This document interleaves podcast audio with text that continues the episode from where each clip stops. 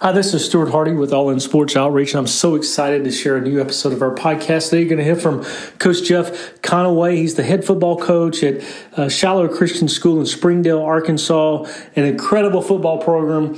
He's married to Melissa. They have three kids, but just an incredible man of God. Just a heart for discipleship, a heart for seeing young men follow Christ with everything and just modeling that and pouring into them. So I, I, can't wait for you to hear from Jeff. So let's jump right into it. Well, thanks for joining me today, Jeff. Yeah, you're welcome. Looking forward to it. You bet. So I always like to start these off with some background information. So if you don't mind, just tell the listeners a little bit about who you are, maybe where you grew up, your family growing up, and then a little bit about your family today. Well, I grew up, or I was born in in Caruthersville, Missouri, in the Bootheel, and my I, my parents ended up getting a divorce early in my childhood, and I think that plays right along with my story and with what I'm doing right now. And so, mother remarried to a godly man, and uh, we moved to Arkansas. And I, I really grew up in the in the town of Paragould, which is not too far from Arkansas State in Jonesboro, Arkansas. Grew up there, and my stepdad had us in church and that was just something that we did. We didn't take that overboard, if you will. We didn't have the Bible times inside the house. We prayed before meals and we were at church and that was the expectation. And there wasn't, I didn't, I didn't grow up in an environment that uh, was destructive. My parents got along. They worked hard every day. There wasn't uh, things inside the house that were not the things of God. We just weren't overly invested either. Um, mm-hmm. So I think that set a really good foundation in my life. My dad was a believer as well. And he's one of those men that he knew scripture, and his dad was a Pentecostal pastor. Um, and so, oh, wow. I, I definitely grew up around uh, the Bible and, and going to church and, and having that influence in my life. Um, from that point when we moved, when I was five, obviously um, at age eight, I uh, I was I was sitting, and, and, you may get to this question, but at age eight, I was sitting in a revival at Eastside Baptist Church, and, and Elvis Presley's half brother, Rick Stanley, was Rick Stanley. Yeah, and um, I can't tell you what he preached. I just know that the Holy Spirit got a hold of me, and I remember being in the balcony and becoming emotional my mom looked down and recognized that I, I looked different. And she says, Do you think you need to go down? And I said, Absolutely, I do. And so um, I, will let you get to that question. But uh, born in Missouri, raised in Arkansas, and uh, happy to be in Arkansas now. That's awesome. And married with uh, how many kids y'all have? We have three. I married Melissa uh, Jones out of uh, Sheridan, Arkansas. We met in college. We've got Landry Karras, who is a nine year old my nine year old daughter. We've got Ayla Jewell, who is my six year old daughter, and then Jones Allen, who is our two year old little boy. You got a busy house. Absolutely. There's no dull moment. That's awesome. I was able to, you mentioned Rick Stanley. I worked part time at a church back in the mid late 90s and uh, with the youth group went on a beach camp and rick stanley was our speaker so i got to spend a lot of time with him um, when yeah. he wasn't speaking our group. And I mean, just what a phenomenal story. And I couldn't imagine at age eight, age nine, like in your case, hearing him preach. I mean, that would have been unbelievable. Yeah, absolutely. And, you know, I, I just look back over my life and, and, and although my parents were divorced, there were so many men, there were so many older guys that God placed in my life and poured into me when I needed it the most. Coaches, especially, but but even outside just coaches, um, I had two older sisters, and a lot of times their boyfriends were godly men that mm. take me to church on Wednesday night, or you know, might might hold me accountable or share scripture with me. And so I just feel extremely blessed, um, just because of the the the number of, of men that have poured into my life when maybe I didn't have that close relationship with my real dad. That's a good reminder too, you know, as men, the importance of discipleship and pouring into other guys because not everybody has that at home. That, that, that's a that's a great reminder. Yeah. Um, so your faith journey started at age eight. Kind of walk us a little bit through that. Okay, well, I was, in my opinion, uh, I was a pretty obedient child. I never really, I, I don't have a prodigal son story, uh, although I had plenty of sin and I had my own, you know, my own areas of, of sin that nobody else knew about. I did have right. and still do, but for the most part, uh, I lived a, an obedient life. I wasn't in trouble. I've still to this day at age 39, I, I have not had any alcohol. And, and I, I, don't say that necessarily to brag. I just say that to, uh, it just wasn't something that I was ever tempted to do. I never had a temptation to, to do it. And, and not that it, you know, you can, depending on, it doesn't matter what side of the, of the road you're on with that. It was just something that I wasn't affected by. I wasn't affected mm-hmm. by drugs and alcohol.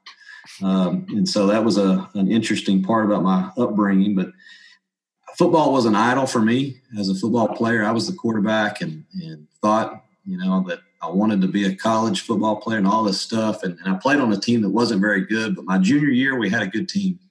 And we started out 2 0, and we were playing the, uh, the team that uh, was actually in the state finals the year before, and, and we were leading. And we were about to beat these guys, and it was late in the game, and I threw a what looked like a beautiful touchdown pass to our tight end, and um, my running back didn't protect my backside, and the defensive end hits me. I get tackled. I tear my ACL, and the tight end drops the football in the end zone.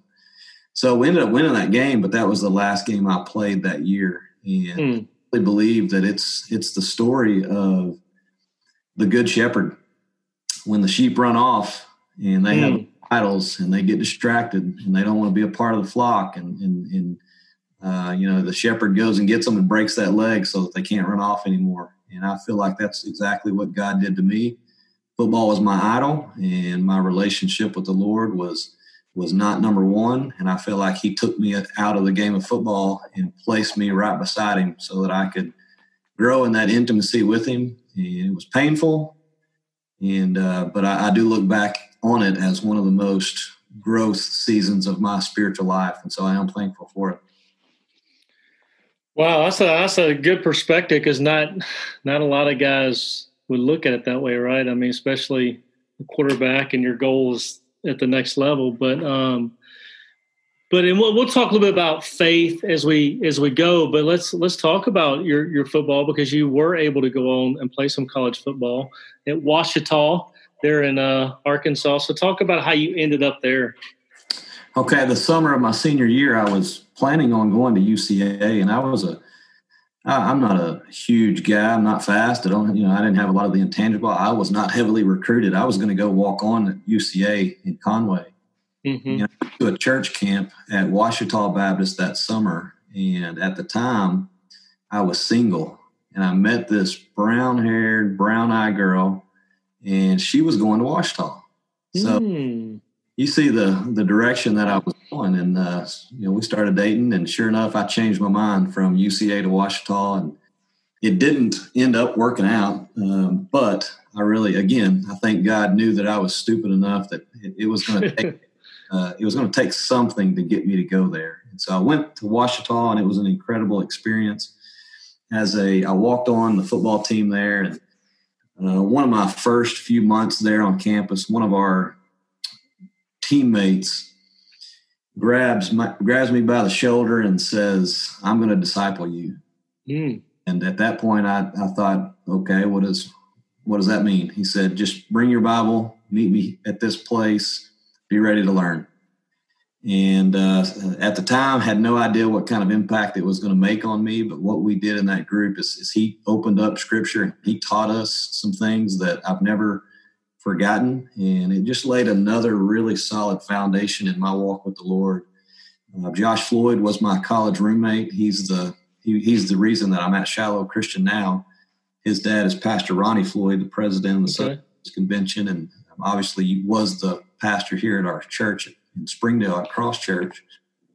Um, but Nathan Wagnon was a um, teammate of ours from Cabot, Arkansas, who's in the ministry still today. And, and um, again, it was just another one of those opportunities where a man jumped into my life and poured the right stuff into to my spiritual life. And so had an incredible four years there at Ouachita, Got the education, but more than just the education, I really think that I was even more grounded in my spiritual walk because of that campus, the professors, the teachers, the, the, the people that were around me. I, I, really felt like I was sharpened a lot in my college years.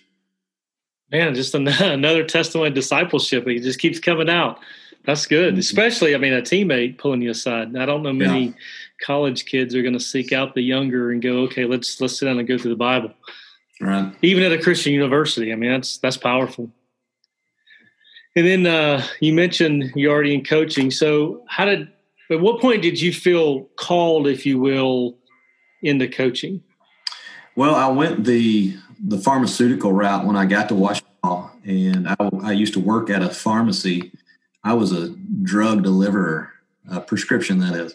Yeah, yeah, yeah. So I really wanted to go that route, but I started taking all the classes and realized that uh, maybe coaching was my calling. so, uh, by the by my sophomore year, um, I think I, I, think that's really when I realized that that's what I wanted to do. I knew I wanted to be around the game. Uh, I had worked at many camps. I had worked at Kanakuk, and I knew that I wanted to be around young people. Even as a high school student, I would work our our coaches' football camps, and I was very involved with with a lot of different camps and young people. So I think my sophomore year is when I decided to do that, and uh, you know it was something that Josh and I we both kind of made that decision at the same time, and it was again another another guy that poured into me and really kind of led me into this profession was Josh Josh Floyd. And so um, sophomore year is when I made that decision. That's awesome. And talk about uh, your journey. I mean, right now we'll talk about where you are now in a moment, but you know, kind of where, where did you get started and what led you to to Shiloh Christian? Well, when uh, when Josh and I stopped playing football at Ouachita, we joined the intramural fields, and uh, we started running literally we started running gus malzahn's offense because josh was gus's first quarterback at shiloh to win a state title. And so we start running it and we start putting together our playbooks. And i just i just fell in love with the, the concepts the, the schemes the way that we uh, communicated the terminology all of those things. And so i really think as, as funny as that may sound my football knowledge really started to pick up on the intramural fields at Ouachita Baptist with the incorporation of Gus Malzahn's offense. And so once we graduated, um, I, I volunteered at Arkadelphia High School for, for one season. And um, I also spent some time as a student assistant at Ouachita Baptist under Todd Knight. So I got to kind of see both perspectives, the college game and also the, the high school game. And then a year out, Josh got the head coaching job at Shiloh. So he's 23 mm-hmm. years old. He went back to, to Shiloh to be the head coach, and I went with him.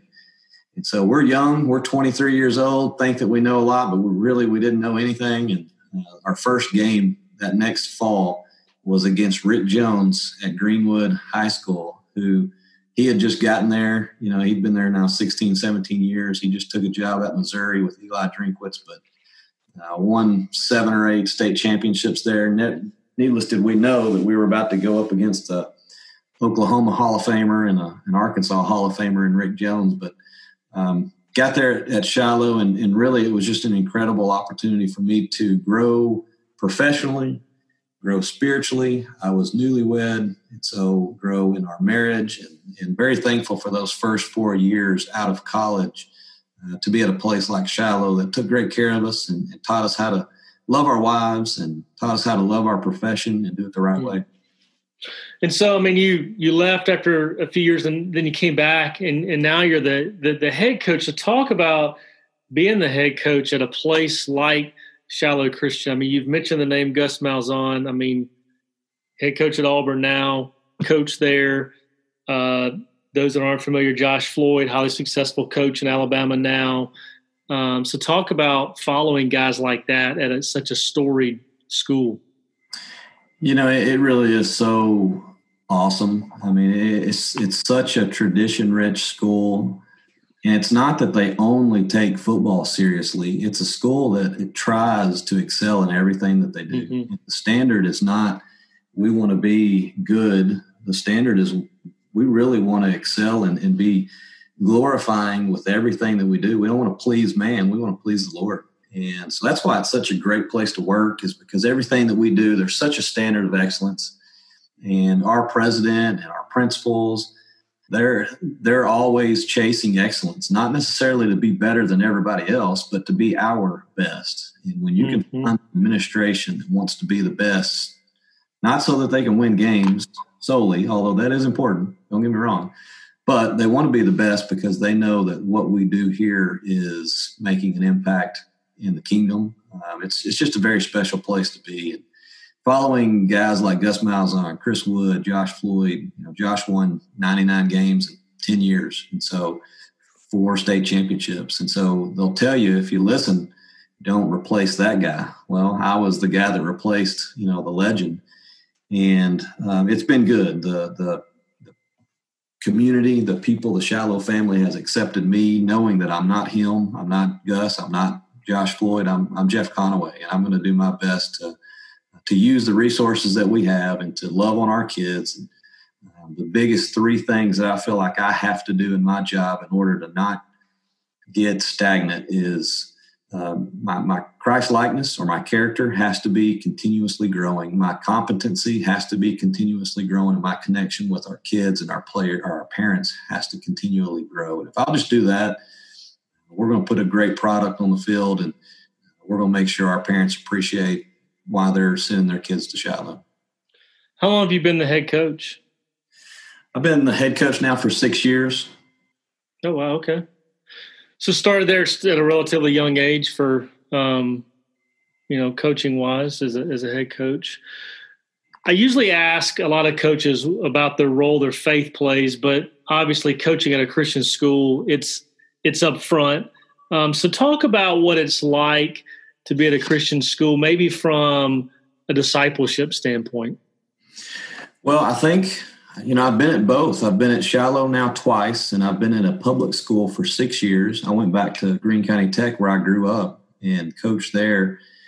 And there's a lot of similarities if you want there to be similarities. I felt like mm-hmm. some of the things that I learned my first four years at Shiloh, I, I went and implemented them at Greene County Tech. And it was a public school, and we did some of the same things. Now, I think it's more difficult now to probably do some of those things. And it seems like with every year it does get more difficult. But I think the thing that we do at Shiloh is, you know, we're not heavily involved in FCA, and, and that's that's not a negative, but it's just because we do so much other things.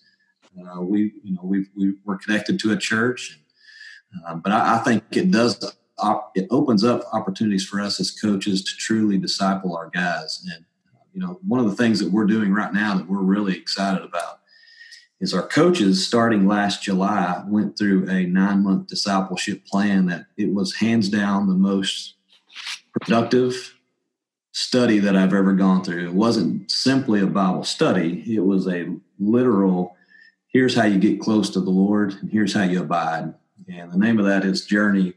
And we just started a few weeks ago taking our players through it. And so last wow. night, he and our strength coach, Tyler Weddle, we get on a Zoom call with 10 of our players because every coach has a group of 10 to 12 guys. And, and we spent an hour last night just going through the study, talking about scripture, praying for each other, uh, sharpening each other. And so when you talk about discipleship, we're able to do it at a very, very high level at Shiloh. It, it's, it's almost expected, whereas in the public school, it's probably not expected.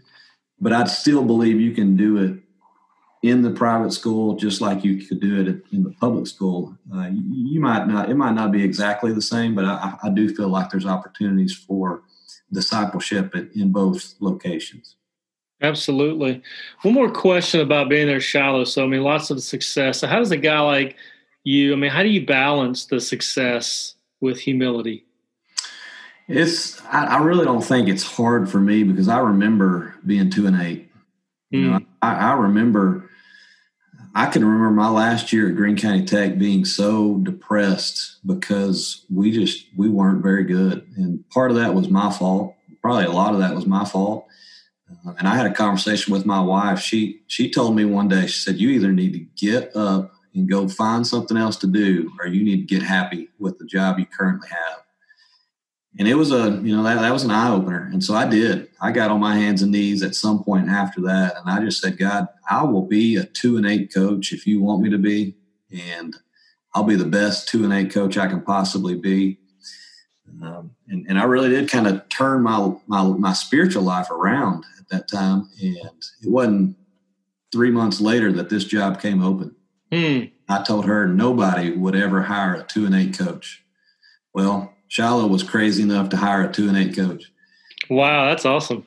Yeah, and so it, it really was. It, it, to me, it's not very difficult to. There's times, yes, when I'm proud of what we've accomplished, but I know at the drop of a hat we could be two and eight, and everybody wanting to get rid of me. So I know it's not me. Uh, God has placed me in this position to direct and do my best, but um, exaltation doesn't come from the east, west, or the desert. God is the you know, he's in control of that. He raises one up and brings down another, and I, I, believe that's so true. He could do that to me at any time. So I try my very best to remain grateful for the job I have.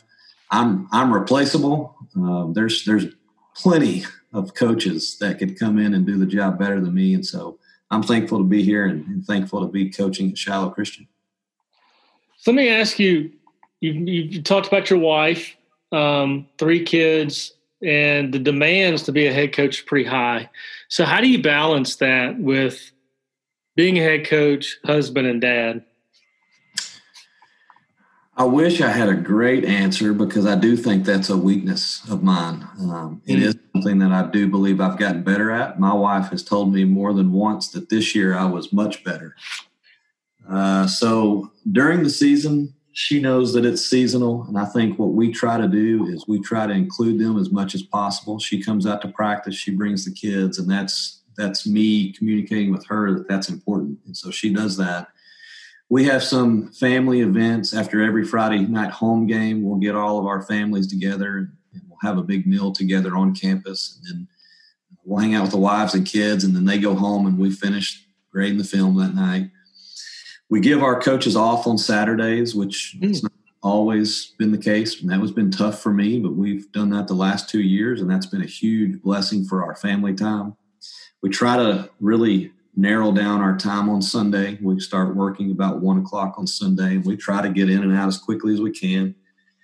But really, uh, it is, it's a struggle. And so I've got to find those opportunities to when I can find some quality time with the kids and with the wife, I've got to make the most of it. I don't always do that, but I think it is something. Like I said, it, as you as you grow in your spiritual walk, and as you grow as a professional, you figure out ways to make the most of those times. I don't hunt, golf, or fish, and so that helps. Um, at least I'm not doing those things. Um, instead of doing those things, I'm either doing some football or I'm spending time with the family. And so there's sacrifices that we have to make. And if we are uh, going to make those sacrifices, sometimes the hunting, the fishing, the golfing need to be the first activities that, that leave.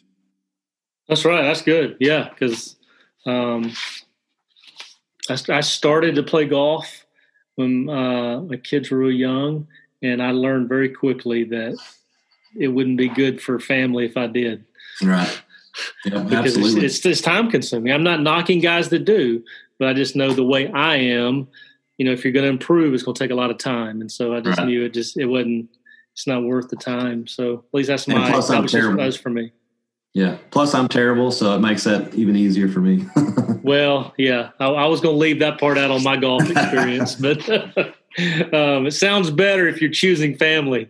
Absolutely. Yeah. Um, this next one, you know, is probably not a huge issue where you are, but there's a lot of talk or has been about you know the way coaches have to coach, quote unquote.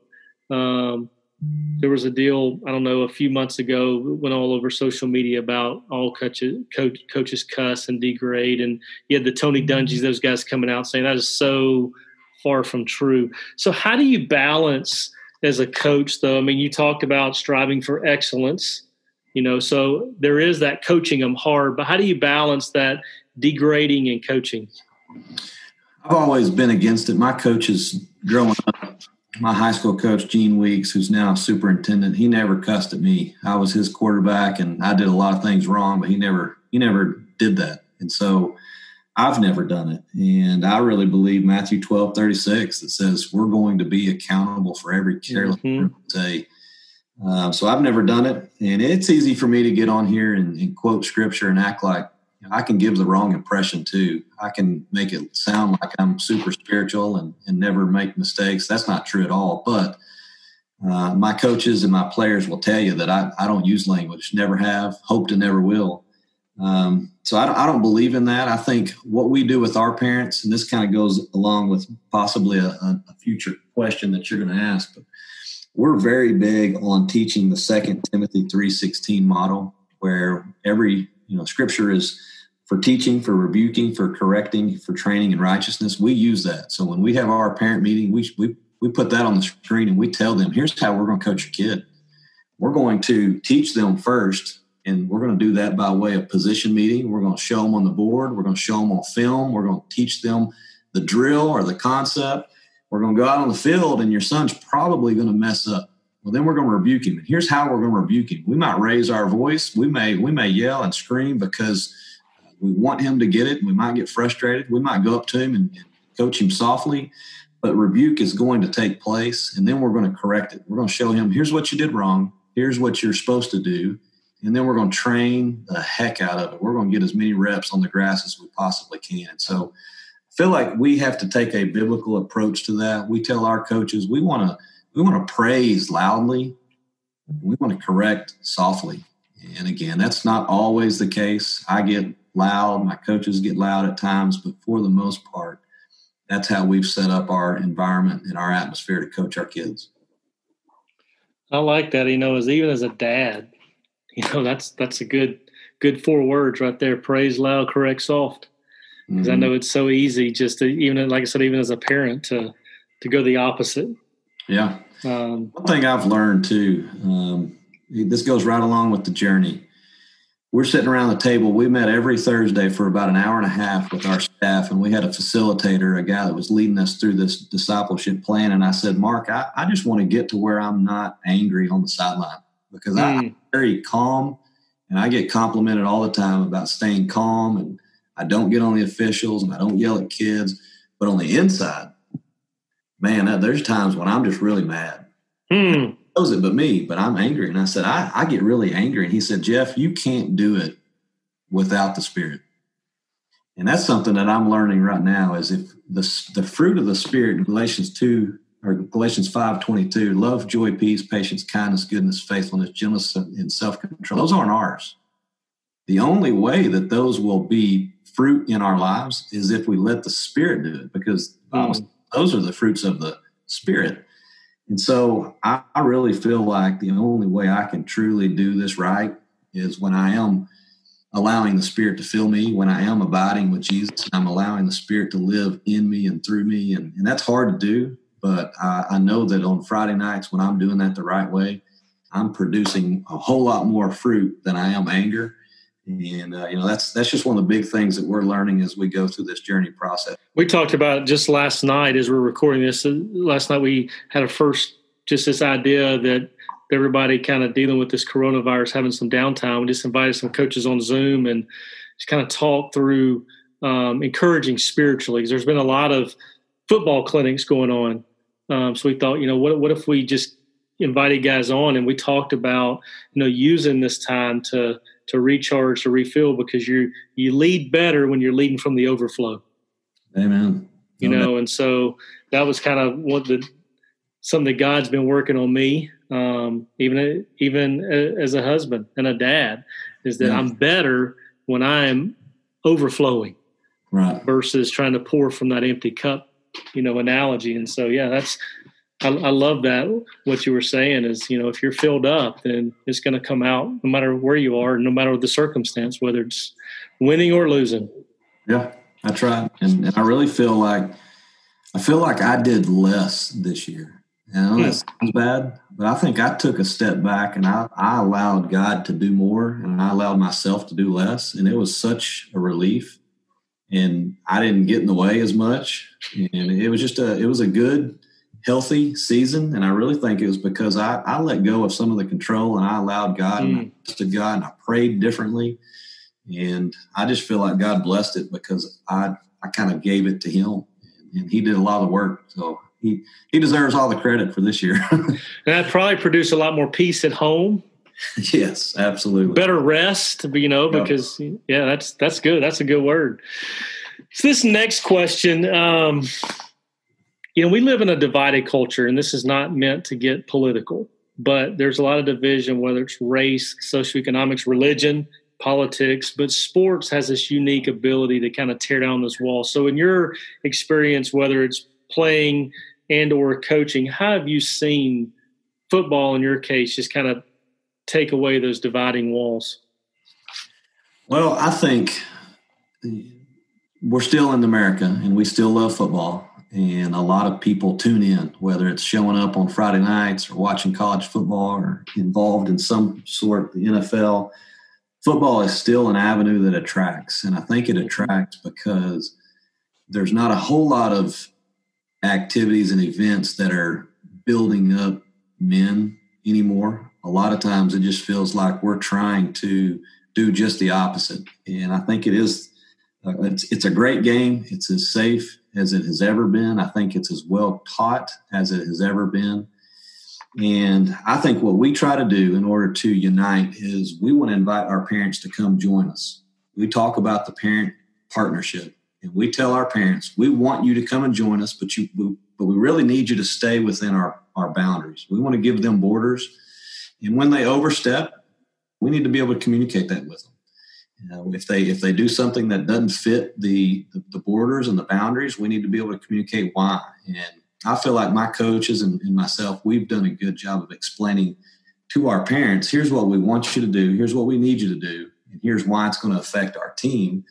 And I really believe that we're getting more out of our players because our players know that our coaches and their parents are on the same page.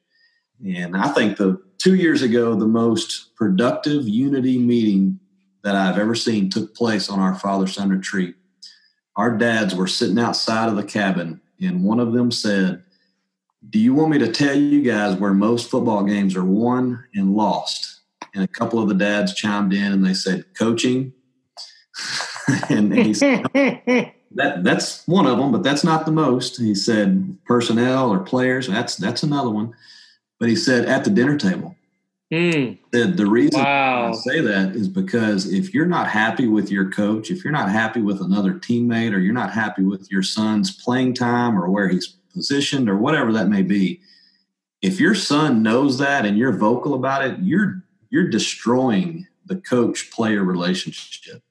If you're griping and complaining in the stands, if you're yelling things that you shouldn't be yelling, you're destroying the unity of our Shiloh Christian family. And our dads got together that year and they said, We're not going to do that. We're going to change the way that we act. We're going to change the way we talk about coaches. We're going to change the way we talk about other players. We're going to change the way we talk to our own sons. Mm. I'm just telling you, it, it changed our season. And it was it was the most united, the most healthy season I've ever been a part of until this year when our parents did it again. And they did it probably just as good or better. And so we're on to something with that. And that's, you know, I, I, really feel like that's something that we're we're spending a lot of time, effort, energy trying to investigate to do it better each year. And I think it's something that uh, that really does make a huge difference for not only our, our play on the field, but, but even more so in every other aspect of our program. I'll tell you, I'm going to use that. My wife and I are heavily involved in our high school football booster club, you know, and a lot of that is because we believe in the coach, incredible guy, and you know we and we talk about at Booster Club meetings about you know being supportive of the program. But I'm gonna I'm gonna use that at the next meeting. That football games are won and lost at the dinner table. Absolutely, I'm stealing that one. I mean that that is. I mean that is. It's uh, it's crazy how people act. Yep, and I tell, as I said I'm a parent, so I can say this, but even our best parents can act a fool when it comes to their kids. And mm-hmm. no one is exempt. Myself, nobody's exempt. And we have to make sure we do that part of our jobs extremely well. We have to communicate on the front end.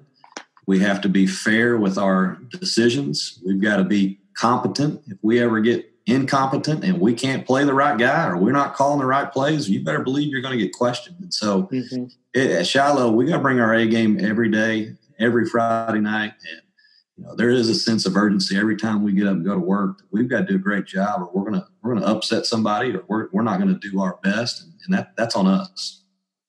That's good. I, I think in God truly honors that mentality of chasing excellence. Mm-hmm. So this, next question is uh, more for asking for advice for a student athlete or a coach that's listening that um, understands athletics as a platform and wants to better use that platform to be bold in their faith? I think, again, there's a lot of things that I wish I could do. You know, I wish I could do this by myself, or I wish I could have this platform, or I wish I could say this and impact people. But what I've learned is I can't do any of that very well and God's going to have to be the one to do that. And so I think if a coach or a player is wanting to have an impact, it's who I am in public is an absolute direct reflection of who I am in private. And if, if I'm not spending time allowing God to teach me how to live by his instruction, if I'm not abiding with Jesus, if the Holy Spirit's not filling me, my platform's not going to be very big. Mm. But I really do believe that when I am in the Spirit, when I am spending that time trying to please and trying to walk with the Lord, I feel like He gives me opportunities to share with people. It may not be a huge platform, but the platform will exist. And it goes back, I mentioned the sheep and the shepherd, but Jesus says in John 10, He says, I'm the shepherd, my sheep know my voice. And I really do believe that when we're in the flock the right way, we know, we hear His voice. He tells us to share with somebody, we do it. But when we're not in the flock, we're not walking with Him he tells us to share with somebody, sometimes it's easy to ignore and sometimes we don't even hear it. And so I think our platform grows with a direct relation to our, our private life. And, uh, you know, Matthew 6 33, seek first the kingdom and all these things will be added unto you. I really believe that that is so true that if our heart and our mind is right and it's seeking the kingdom first, God's going to give us some sort of platform to share with others. That's good. Yeah, that's so true. Who we are in public is a reflection of who we are in private. Mm-hmm. Um, good and bad. yeah, and I've had those bad ones. You know. Yeah, I, absolutely. Some of the rough, some of the roughest years I've had coaching was because I wasn't very good in my private life, and you know, it's it's something that I that that is a fear. You know, I, I hope that that I would hate to regress and and go back to those those years where I just wasn't very good. I wasn't a very good husband, or I wasn't a very good father. I wasn't a very good Christ follower. Um, so I, I, have grown a little bit. I still got a long ways to go, but I can surely tell the difference. Yeah, absolutely. Yeah. So you've you've quoted several scriptures. So this is always a fun one for me to ask because I usually go back and look over these. And um, is there one that you would call like your life verse, or is there one that uh, God has shown you recently in your life that you would share to encourage us? Yeah, mine is uh, John 15, 5. And this is the illustration that Jesus gave his disciples on the last night that he walked the earth. He went over to grapevine and he showed them the grapevine and he said, I'm the branches I'm the vine, you're the branches. If you remain in me and I remain in you, you will bear much fruit. But apart from me, you will you can do nothing.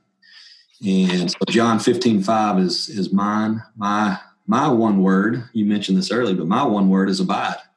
Mm. It comes straight out of our discipleship program that we're going through, but I just feel so strongly about that word right now. Uh, another way of saying it is remain. Remain in mm. Jesus, abide in Jesus. And I tell our kids, I, I do an individual meeting with all of our players and, and I talk about, you know, a cell phone and I say, do you guys have a cell phone? And they all say, yeah, we got a cell phone. And I say, have you, what happens to your cell phone if you forget to plug it in at night? Mm. They all say, well, I, it dies. And I say, well, how useful is it when it's dead? That's not useful. You can't text, call, email. You can't play those little stupid games that we play and uh, and I say it becomes very unproductive. It doesn't bear any fruit. And I said sometimes we take better care of our cell phone than we do our spiritual life.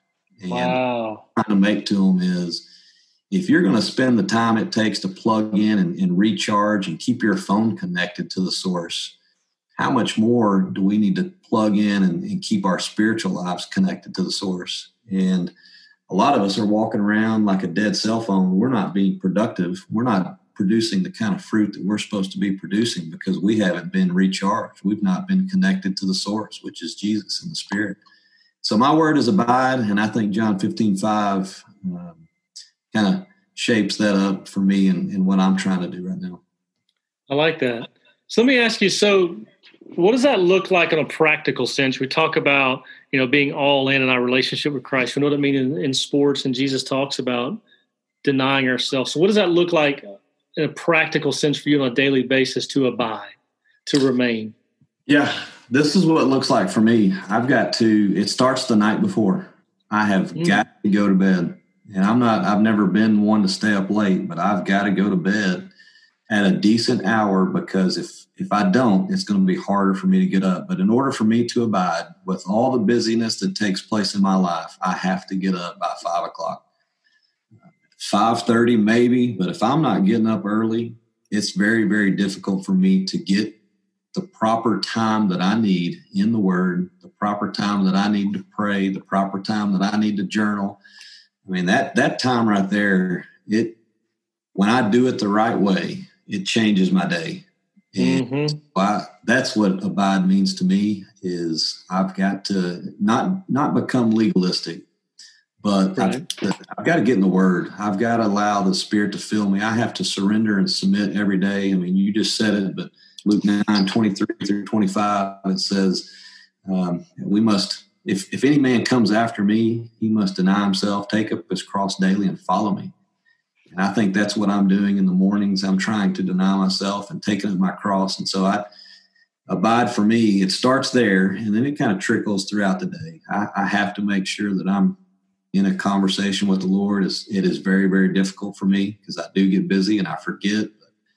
Um, once I feel like I'm abiding, those decisions start becoming easier and making mm. sense. And I'm a better husband, and I'm a better father, and I'm a better coach, and better better boss. And um, I've just seen that that growth over the last few months, and I've seen how it affects everything that I do. And when I don't get up and get in the word and I don't pray and I'm not abiding, I'm just not a very good person.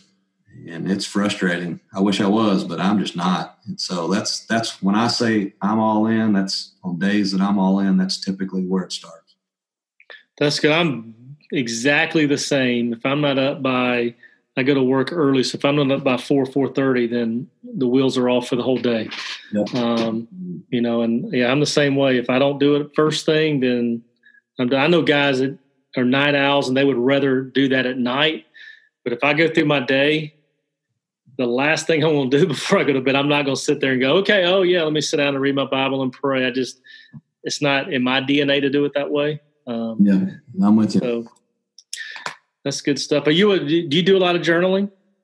Yeah, the the process that we're walking through right now, we use the STAR technique, the STAR scripture, thoughts, application, and response. And we get around the table with our coaches, and, and that's what we read. We read hmm. what has God shared with you this week, and, and we read our journals. As, as crazy as that sounds, it's it's really opened up the door for us to just go below the surface as far as Scripture is concerned, and and our conversation with the Lord, and just been really powerful. That's I was just challenged recently because journaling's kind of been one of those on and off again things for me. And, you know, given what's going on in the world right now, we were talking, a, a buddy of mine and I were talking about the struggle we've had with journaling. It's like, you know what? Now is the time. Yeah. You know, because of what's going on in the world. Just if nothing else, just to get just to look back 20 years from now and go, what was mm-hmm. God doing through through that chaos that we're yeah. going through? That's Absolutely. good. I'm gonna take I haven't heard the star um, method before. That's good. I just wrote that down. I'm going to share that one. That, that's very good. Good deal, man. Hey, I know it's um, you know everybody's busy now, so I, I appreciate you taking some time to to share your story. I know I've been encouraged, and and I know everybody listening will as well. Well, thank you very much. I, I too have been encouraged. I hope that I've been transparent. Please know that I don't have it all figured out, you know, but it's easy to answer questions and, and act like you do, but I'm in the same battle as everybody's in, and I'm just trying to abide. Awesome, man. That's good stuff. Thank you again, Coach Conway for taking time to to share your stories. I sit here and look over my notes. I'm trying to um, find a way to wrap this up quickly so we could talk for for a lengthy period of time on the conclusion. But I just want to say the, the, the things that really stuck out to me: the word discipleship, the importance of discipleship, that um, having someone pour into me and me pouring into someone else. Um, just spending time with Jesus was was something that came out of this conversation a lot about. It's a decision um, the night before when you go to bed. You're making the decision the night before about getting up early to have that time with Jesus. Um, get in the Word, um, pray, and something that's really um, challenged me is journaling. It's something I'm very weak at. But he talked about um, the STAR method. You know, the the scripture, the thoughts, um, the application, and then your response. And his um, it's just an incredible practical method to journaling is you spend time in the word each day to to think about what is the scripture what what are my thoughts how can i apply this today and how am i going to respond to it? So i would challenge you to um, approach your time with god in a, in using this method or or another similar method that, that you may find. But at the end of the day, it's a decision that you and I make to spend time with Jesus. And it's so important. Um, it talked about John 15 15. I am the vine, you are the branches. If you remain in me, I remain in you. Or if you abide in me, I abide in you. And the word abide means remain, and staying close, connected to Jesus. So I'm going to cut off the, the recap there because we could talk again for a long time. But I hope that you took notes in this episode. If you, um, I'd encourage you to go listen to it a second time because I know I, I've, I've done the same because it's really challenged me. And I'd ask you, as, as we typically do at the end of these, to, to share this with somebody. And also to, if you're not a subscriber, to, to subscribe because there's a bunch of episodes previous to this one that will challenge you, will encourage you, and there's there's a lot coming. So I also would ask you to, to visit our website, allinsportsoutreach.org, or on uh, Facebook, Twitter, Instagram. Type in All In Sports Outreach and find out who we are, why we do what we do. Send us a message. We love to hear from people. We love to interact. Um, so please do that. You can find out um, opportunities to pray for us, to serve, to give. And the last thing I'm going to say was thank you for listening. Thank you for your support, encouragement, and prayers.